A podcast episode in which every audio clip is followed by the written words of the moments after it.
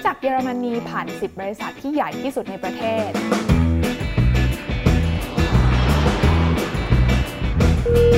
หากพูดถึง10บริษัทที่ใหญ่ที่สุดหรือว่ามีมูลค่ากิจการมากที่สุดของแต่ละประเทศนะคะก็จะทำให้เราเนี่ยพอเห็นภาพคร่าวๆค่ะว่าประเทศเหล่านั้นเนี่ยให้ความสำคัญกับอุตสาหกรรมอะไรหรือว่ากำลังผลักดันอุตสาหกรรมไหนนะคะที่จะขับเคลื่อนเศรษฐกิจต่อไปในอนาคตได้แต่อีกสิ่งหนึ่งที่น่าสนใจไม่แพ้กันนะคะก็คือสำนักงานใหญ่ของบริษัทท็อป 10 เหล่านั้นค่ะว่าตั้งอยู่ที่เมืองไหนของประเทศนั้นๆบ้างฝรั่งเศสประเทศที่บริษัทมีชื่อเสียงระดับโลกในเรื่องของแบรนด์หรูนะคะบริษัทท็อป 10 ทั้งหมดนั้นล้วนมีสำนักงานใหญ่ตั้งอยู่ในเมืองหลวงซึ่งก็คือกรุงปารีสและก็เขตปริมณฑลเช่นเดียวกับประเทศไทยค่ะที่บริษัทท็อป 10 นั้นก็ล้วนจะมีสำนักงานใหญ่ตั้งอยู่ในเมืองหลวงก็คือกรุงเทพมหานครและก็ปริมณฑลเช่นกันแต่สำหรับประเทศเยอรมนีซึ่งมีประชากรกว่า82ล้านคน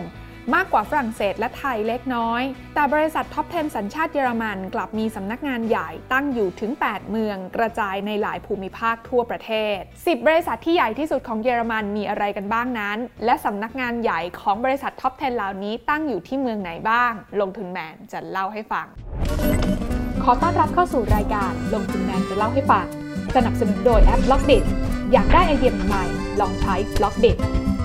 หากพูดถึงแบรนด์สัญชาติเยอรมันนะคะคนทั่วโลกนั้นย่อมรู้กันดีค่ะว่าสะท้อนให้เห็นถึงภาพลักษณ์ของสินค้าที่มีคุณภาพและก็มาตรฐานสูงไม่แพ้ใครประเทศแห่งนี้นะคะมีบริษัทมากมายที่มีชื่อเสียงระดับโลกทั้งบริษัทยานยนต์วิศวกรรมเคมีภัณฑ์ยารักษาโรคหรือแม้แต่ภาคการเงินซึ่งก็ล้วนสะท้อนมาถึง10บริษัทที่มีมูลค่ามากที่สุดในเยอรมนีที่เป็นบริษัทยานยนต์2บริษัทบริการขนส่งและสารสนเทศ2บริษัทวิศวกรรม1บริษัทอุตสาหกรรม IT 1บริษัทการเงินและประกันภัย1บริษัทบริษัทยาและผลิตภัณฑ์สุขภาพ3บริษัทแต่สิ่งที่น่าสนใจมากๆนะคะก็คือสำนักงานใหญ่ของบริษัทท็อป 10 เหล่านี้ค่ะกระจายตัวตั้งอยู่ในเมืองน้อยใหญ่8เมืองทั่วประเทศเยอรมนีนะคะซึ่งการกระจายตัวของบริษัทใหญ่ๆเหล่านี้เนี่ยนะคะก็มีที่มาจากหลายสาเหตุค่ะทั้งจากประวัติศาสตร์ค่ะที่ประเทศเยอรมนีนั้นเกิดขึ้นจากการรวมตัวกันนะคะของแคว้นน้อยใหญ่ที่มีพัฒนาการทางเศรษฐกิจของตัวเองนะคะส่งผลให้ปัจจุบันเนี่ยประเทศเยอรมนีมีการปกครองแบบการกระจายอำนาจนั่นก็คือการมีทั้งรัฐบาลกลางและรัฐบาลท้องถิ่น16รัฐซึ่งเป็นอิสระต่อกันโดยแต่ละรัฐท้องถิ่นนั้นจะสามารถวางแผนบริหารจัดการในด้านเศรษฐกิจของตัวเองได้รวมไปถึงเรื่องของการศึกษาด้วยซึ่งแต่ละรัฐก็จะมีมหาวิทยาลัยที่มีคุณภาพสูงไม่แตกต่างกันแล้วในแต่ละมหาวิทยาลัยเหล่านั้นก็จะสามารถเชื่อมโยงภาควิชาการกับภาคธุรกิจได้อย่างเหนียวแน่นทำให้ภาคธุรกิจในท้องถิ่นของเยอรมนีสามารถนำองค์ความรู้มาต่อยอดเป็นนวัตกรรมในโลกธุรกิจได้อย่างรวดเร็วอีกประการหนึ่งก็คือเรื่องของระบบคมนาคมขนส่งที่สะดวกสบายแล้วก็ทั่วถึงค่ะโดยเยอรมนีนั้นมีระบบทางหลวงที่มีประสิทธิภาพที่เรียกว่าอัลโทบานที่เชื่อมโยงเมืองใหญ่น้อยเข้าด้วยกันและมีทางรถไฟระยะกว่า 4625 กิโลเมตรซึ่งยาวกว่าทางรถไฟของประเทศไทยถึง8เท่าระบบคมนาคมเหล่านี้ค่ะเชื่อมต่อการเดินทางของทั้งผู้คนและการขนส่งสินค้าทั่วประเทศทำให้เมืองเล็กเมืองใหญ่ไม่ว่าจะตั้งอยู่ตรงส่วนไหนของเยอรมนีก็จะสามารถเป็นที่ตั้งของบริษัทที่จะขนส่งสินค้าไปที่ไหนก็ได้โดยเรื่องราวของแต่ละเมืองที่เป็นที่ตั้งของสำนักงานใหญ่ของบริษัทท็อป 10 เหล่านี้ก็น่าสนใจค่ะลงทุนแมนจะขอค่อยๆเล่านะคะจากบริษัทที่มีสำนักงานใหญ่ตั้งอยู่ทางตอนใต้แล้วก็ค่อยๆไล่มาจนถึงตอนเหนือของเยอรมนีโดยที่ไม่ได้เรียงตามมูลค่าของกิจการของแต่ละบริษัทนะคะขอให้ทุกท่านสนุกกับการเดินทางไปพร้อมกับเราในวันนี้มาติดตามพร้อมกันค่ะเริ่มจากเมืองแรกคือนครมิวนิกมิวนิกนั้นเป็นเมืองหลวงของรัฐบาวาเรียหรือไบเอิร์นรัฐใหญ่ที่มั่งคั่งทางตอนใต้ของเยอรมนีเมืองแห่งนี้มีประชากรราวๆ 1.3 ล้านคนถือเป็นศูนย์กลางทางการค้าการขนส่งและศูนย์กลางอุตสาหกรรมทางตอนใต้มิวนิกยังเป็นที่ตั้งของสถาบันอุดมศึกษาชั้นนำหลายแห่งทั้ง Ludwig Maximilian University of Munich และ Technical University of Munichที่มีชื่อเสียงมากในด้านวิศวกรรมดังนั้นจึงไม่แปลกใจค่ะว่าทำไมมิวนิกถึงสามารถขึ้นแท่นเป็นเมืองศูนย์กลางเทคโนโลยีด้านวิศวกรรมชั้นสูงของเยอรมนีได้และบริษัทท็อป 10 ที่มีสำนักงานใหญ่ตั้งอยู่ที่เมืองมิวนิกนี้มีอยู่ด้วยกัน2แห่งค่ะแห่งแรกก็คือ Siemens นะคะซึ่งเป็นบริษัทวิศวกรรมไฟฟ้าชั้นนำระดับโลกจริงๆแล้ว Siemens เนี่ยนะคะก่อตั้งมาตั้งแต่ปี 1847 ที่กรุงเบอร์ลินเมืองหลวงของเยอรมนีแต่เมื่อเยอรมนีแพ้สงครามโลกครั้งที่ 2ทำให้ต้องถูกแบ่งออกเป็น2ประเทศ ที่มีระบอบเศรษฐกิจที่แตกต่างกันนั่นก็คือเยอรมนีตะวันออกที่เป็นแบบคอมมิวนิสต์และเยอรมนีตะวันตกที่ดำเนินเศรษฐกิจแบบทุนนิยมเสรีดังนั้นเพื่อความสะดวกในการทำธุรกิจซีเมนส์จึงย้ายสำนักงานใหญ่จากกรุงเบอร์ลินมาอยู่ที่มิวนิกซึ่งเป็นเมืองแห่งเทคโนโลยีวิศวกรรมของเยอรมนีตะวันตกแทนซีเมนส์นั้นนะคะมีผลิตภัณฑ์ที่หลากหลายมากค่ะตั้งแต่เครื่องใช้ไฟฟ้าไปจนถึงรถยนต์ไฟฟ้าระบบอานัตส่งสัญญาณรถไฟฟ้ารวมไปถึงเครื่องมือแพทย์ไปจนถึงเทคโนโลยีกังหันลมซึ่งในปัจจุบันนะคะมูลค่ากิจการของซีเมนส์นั้นสูงถึง 4.7 ล้านบาทและบริษัทอีกแห่งหนึ่งนะคะที่มีสำนักงานใหญ่ตั้งอยู่ที่เมืองมิวนิกแห่งนี้ก็คือ Allianz กลุ่มการเงินชั้นนำระดับโลกนะคะที่ทำธุรกิจเกี่ยวกับประกันแล้วก็การจัดการลงทุนและถือเป็นท็อป 3 บริษัทประกันที่มีสินทรัพย์มากที่สุดในโลกปัจจุบันนั้นมีมูลค่ากิจการอยู่ที่ประมาณ 3.1 ล้านบาทจากนครมิวนิกเราขึ้นมาทางเหนือในรัฐบาวาเรียค่ะเช่นเดียวกันนะคะก็เป็นที่ตั้งของเมืองเล็กๆที่มีประชากร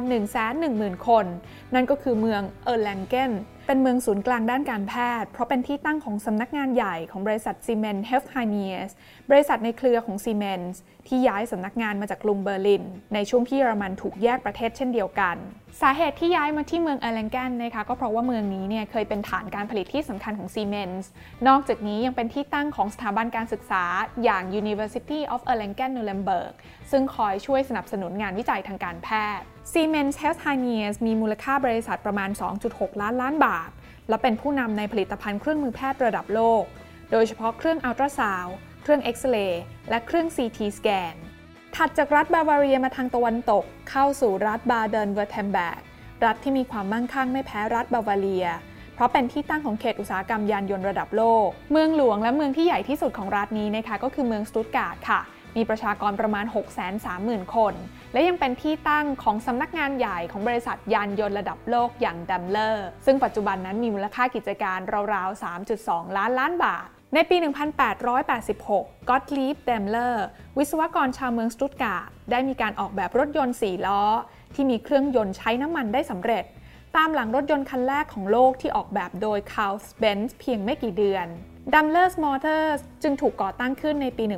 1890 ที่เมืองสตุตการ์ดและเป็นคู่แข่งกับ Benz & C มานานหลายปีก่อนจะควบรวมเป็นบริษัทเดียวกันในปี 1926 เพื่อที่จะร่วมการแข่งขันกับบริษัทรถยนต์สัญชาติอเมริกันแล้วก็เลือกเมืองสตุตการ์ดเป็นฐานที่มั่นเป็นแหล่งการผลิตสำคัญนับตั้งแต่นั้นเป็นต้นมาเหนือขึ้นมาจากเมืองสตุตการ์ดในรัฐบาเดนเวอร์เทมเบิร์กยังมีเมืองเล็กๆเมืองหนึ่งที่ชื่อว่าวอลดรอฟถึงแม้ว่าวอลดรอฟจะมีประชากรเพียง 15,000 คน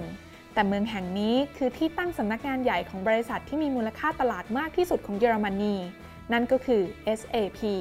SAP นั้นนะคะเกิดขึ้นโดยวิศวกรชาวเยอรมัน 5 คนค่ะที่เคยพัฒนาซอฟต์แวร์สำหรับองค์กรให้กับ IBM นะคะแต่โปรเจกต์ของพวกเขานั้นถูกยกเลิกกระทันหันพวกเขาเหล่านั้นก็เลยตัดสินใจออกมาเปิดบริษัทพัฒนาซอฟต์แวร์สำหรับองค์กรด้วยตัวเองในปี 1972 และพวกเขาก็ได้เลือกเมืองวอร์ดรอฟนะคะเป็นที่ตั้งของสำนักงานใหญ่ในปี 1977 เพราะเป็นเมืองเล็กค่าใช้จ่ายในการครองชีพไม่สูงและที่สำคัญนะคะอยู่ตรงกลางระหว่างเมืองสตุตการ์ดทางตอนใต้แล้วก็เมืองแฟรงก์เฟิร์ตทางเหนือค่ะโดยบริษัทนั้นได้พัฒนาซอฟต์แวร์สำหรับวางแผนข้อมูลและทรัพยากรทางธุรกิจขององค์กรหรือที่เรียกว่า Enterprise Resource Planning หรือ ERP ซึ่งมีองค์กรและบริษัทชั้นนำทั่วโลกเป็นลูกค้าสำคัญ SAP นั้นเติบโตและกลายเป็นบริษัทที่มีมูลค่ามากที่สุดในเยอรมนีณเวลานี้โดยมีมูลค่าราวๆ 5.5 ล้านบาทถัดขึ้นมาทางเหนือจากรัฐบาเดนเวอร์เทมเบิร์กเข้าสู่รัฐเฮสเซนซึ่งเป็นศูนย์กลางทางการเงินของสหภาพยุโรปเพราะว่ารัฐแห่งนี้นะคะเป็นที่ตั้งของเมืองแฟรงก์เฟิร์ตอะไมน์ซึ่งเป็นที่ตั้งของธนาคารกลางยุโรปตลาดหุ้นเยอรมนีรวมไปถึงสำนักงานใหญ่ของบรรดาธนาคารขนาดใหญ่ Big 4 ของเยอรมนีก็ล้วนแต่มีสำนักงานใหญ่อยู่ที่เมืองแห่งนี้ค่ะและถึงแม้ว่าในเมืองแฟรงก์เฟิร์ตนั้นจะไม่มีสำนักงานใหญ่ของบริษัทท็อป 10 ตั้งอยู่เลยนะคะแต่ไม่ไกลจากแฟรงก์เฟิร์ตออกไปมากค่ะก็เป็นแหล่งที่ตั้งสำคัญนะคะของเขตอุตสาหกรรมยาและอุตสาหกรรมไบโอเทคโนโลยีที่สำคัญของประเทศเยอรมนีเมืองแรกนั้นอยู่ทางตอนใต้ของแฟรงก์เฟิร์ตซึ่งเป็นเมืองที่มีชื่อว่าดัมสตัดเมืองนี้มีประชากรประมาณ 160,000 คนนะคะเป็นที่ตั้งสำนักงานใหญ่ของบริษัท Merck ซึ่งเป็นบริษัทยาที่มีมูลค่ากิจการกว่า 3.4 ล้านบาท และถือเป็นบริษัทยาที่มีมูลค่าบริษัทมากที่สุดของเยอรมนี Merck ก่อตั้งโดยเฟรดริช จาคอบ เมิร์ก เภสัชกรชาวเมืองดัมสตัดตั้งแต่ปี 1668 จนปัจจุบันบริษัทแห่งนี้ก็มีอายุกว่า 353 ปีแล้ว ถือเป็นบริษัทยาที่เก่าแก่ที่สุดในโลกที่ยังดำเนินกิจการมาจนถึงปัจจุบันส่วนทางตะวันตกของแฟรงก์เฟิร์ตยังมีแม่น้ำไมน์ที่ไหลจากเมืองแฟรงก์เฟิร์ตไปประจบกับแม่น้ำไดร์ แม่น้ำสายสำคัญที่เป็นเส้นเลือดใหญ่ทางเศรษฐกิจและการขนส่งของเยอรมนีโดยจุดที่แม่น้ำทั้งสองสายมาบรรจบกันนั้นเป็นที่ตั้งของเมืองไมซ์ในรัฐไบรอันฟลัดโดยเมืองไมซ์นั้นมีประชากร 210,000 คนแต่เมืองแห่งนี้มีบทบาทสำคัญในประวัติศาสตร์โลกถึง2ครั้งค่ะครั้งแรกในปี 1448 เมื่อ Johannes Gutenberg นักประดิษฐ์ชาวเมืองไมซ์ได้นำแท่นพิมพ์ที่พัฒนาขึ้นมาตีพิมพ์คัมภีร์ไบเบิลภาษาละตินเป็นครั้งแรกและหลังจากนั้นก็เปิดทางให้เกิดการพิมพ์ตำรับตำราต่างๆและนำพายุโรปให้เข้าสู่ยุคแห่งความสว่างไสวทางปัญญาชื่อของเขาจึงได้รับเกียรติให้ตั้งเป็นชื่อของมหาวิทยาลัยแห่งเมืองไมซ์นั่นก็คือ Johannes Gutenberg University Mainz ในเกือบ600 ปีต่อมานะคะนักวิจัยจากโรงพยาบาลของมหาวิทยาลัยแห่งนี้ก็ได้ทำให้โลกรู้จักกับวิทยาการอันล้ำหน้าอีกครั้งเพราะได้ก่อตั้งบริษัทเทคโนโลยีชีวภาพที่มุ่งเน้นการพัฒนายาชีวภาพชนิดภูมิคุ้มกันบำบัดจาก mRNA BioNTech ก่อตั้งขึ้นในปี 2008 โดยคู่นักวิจัยสามีภรรยาอูเกอร์ซาเคนและออสเซมทูเคอร์ซีซึ่งเคยทำงานเป็นผู้เชี่ยวชาญด้านการรักษาเซลล์มะเร็งในโรงพยาบาลของมหาวิทยาลัยแห่งเมืองไมซ์ด้วยความสำเร็จในการต่อยอดจากยาชีวภาพพัฒนาจนกลายเป็นวัคซีน mRNA ป้องกันโควิด -19 ที่มีประสิทธิภาพจนได้รับการร่วมทุนจากไฟเซอร์บริษัทยายักษ์ใหญ่สัญชาติอเมริกันทำให้มูลค่าบริษัทของ BioNTech เพิ่มขึ้นอย่างรวดเร็วนับตั้งแต่ปี 2020 จนทำให้ BioNTech ก้าวขึ้นมาเป็นหนึ่งในบริษัทท็อป 10 ที่มีมูลค่ากิจการมากที่สุดในเยอรมนีซึ่งปัจจุบัน BioNTech นั้นมีมูลค่ากิจการสูงกว่า 2.3 ล้านบาทจากเมืองไมซ์แม่น้ำไดร์ไหลขึ้นไปทางตอนเหนือเข้าสู่รัฐที่มีประชากรมากที่สุดของเยอรมนีและเป็นเขตอุตสาหกรรมที่สำคัญของประเทศรัฐนี้มีชื่อว่านอร์ทไรน์เวสต์ฟาเลนซึ่งมีประชากรกว่า 18.7 ล้านคนรัฐนอร์ทไรน์เวสต์ฟาเลนนะคะจึงเป็นที่ตั้งของเมืองสำคัญอย่างเช่นโคโลนซึ่งเป็นศูนย์กลางของอุตสาหกรรมขนส่งและอุตสาหกรรมเคมีดุสเซลดอร์ฟซึ่งเป็นเมืองหลวงของรัฐและเป็นศูนย์กลางอุตสาหกรรมเหล็กและเป็นที่ตั้งของกรุงบอนซึ่งเป็นเมืองหลวงเก่าของเยอรมนีตะวันตกกรุงบอนนั้นเป็นอดีตเมืองหลวงของประเทศเยอรมนีตะวันตกเมื่อครั้งที่เยอรมันถูกแบ่งออกเป็น2ประเทศทำให้เมืองเล็กๆที่มีประชากรเพียง 300,000 คนแห่งนี้เป็นที่ตั้งของสถานที่ราชการและรัฐวิสาหกิจหลายแห่งในปัจจุบันนะคะกรุงบอนนั้นก็ยังเป็นที่ตั้งสำคัญของสำนักงานรัฐวิสาหกิจเหล่านี้ค่ะถึงแม้หลายๆรัฐวิสาหกิจนั้นจะถูกแปรรูปเข้าจดทะเบียนในตลาดหลักทรัพย์ไปแล้วก็ตามหนึ่งในนั้นก็คือ Deutsche Post บริษัทขนส่งสินค้าที่ใหญ่ที่สุดของเยอรมนีมีมูลค่าบริษัทกว่า 2.6 ล้านบาทและในปี 2002 Deutsche Post ก็ได้เข้ามาถือหุ้น 100% ใน DHL Group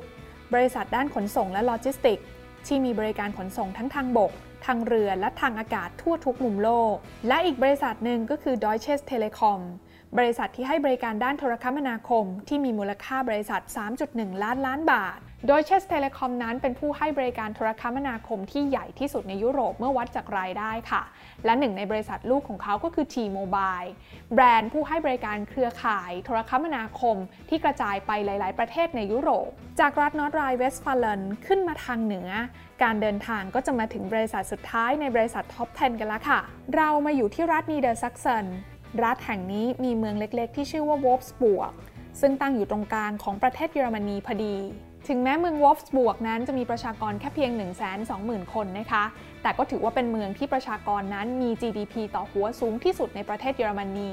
เพราะว่าเป็นเมืองที่เป็นที่ตั้งสำคัญของโรงงานผลิตรถยนต์ที่มีขนาดใหญ่ที่สุดในทวีปยุโรปและชื่อของแบรนด์รถยนต์นี้เนี่ยก็แปลว่ารถของประชาชนนะคะแบรนด์นี้จะเป็นใครไปไม่ได้นอกจาก Volkswagen รถของประชาชนเกิดจากความคิดที่จะสร้างรถขนาดเล็กกระทัดรัดให้ใครๆก็สามารถครอบครองได้ของ Adolf Hitler ผู้นำเยอรมนีในช่วงก่อนสงครามโลกครั้งที่ 2โดยแผนการนี้นะคะกลับเป็นจริงหลังจากจบสงครามแล้วค่ะ โดยคุณ Heinz Kleitch Northop นะคะซึ่งเป็นผู้บริหารของ Volkswagen ในช่วงเวลานั้นเนี่ยได้ใช้วิธีการปรับกลยุทธ์ทางการตลาดแล้วก็ใช้จุดเด่นของรถ Volkswagen นั่นก็คือราคาไม่แพงมีขนาดกระทัดรัดแล้วก็มีรูปร่างเหมือนแมลงอย่างที่ใครหลายๆคนเนี่ยรู้จักกันในนามของ Beetle นะคะ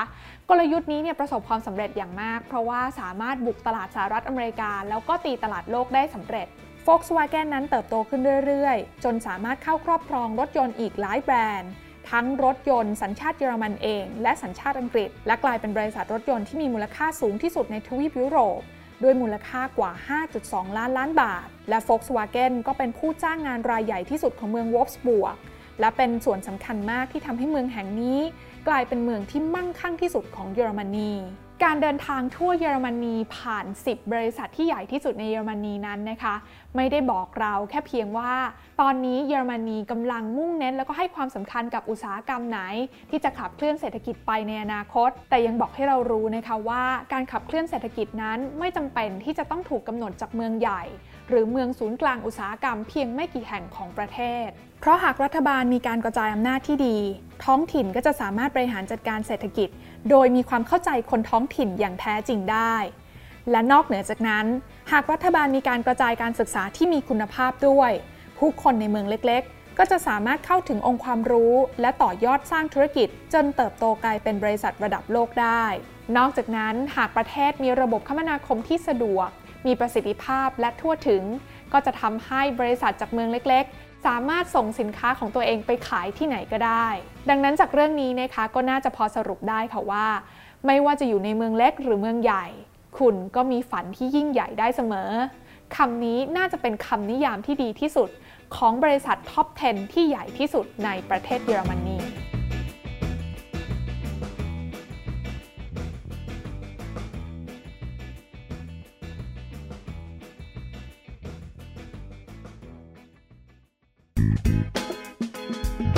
การลงทุนในความรู้ไม่มีความเสี่ยงผู้ลงทุนควรกดติดตามลงทุนแมนได้ในทุกช่องทางเริ่มจาก Subscribe และกดกระดิ่งช่อง YouTube ของลงทุนแมนไว้ตอนนี้เลย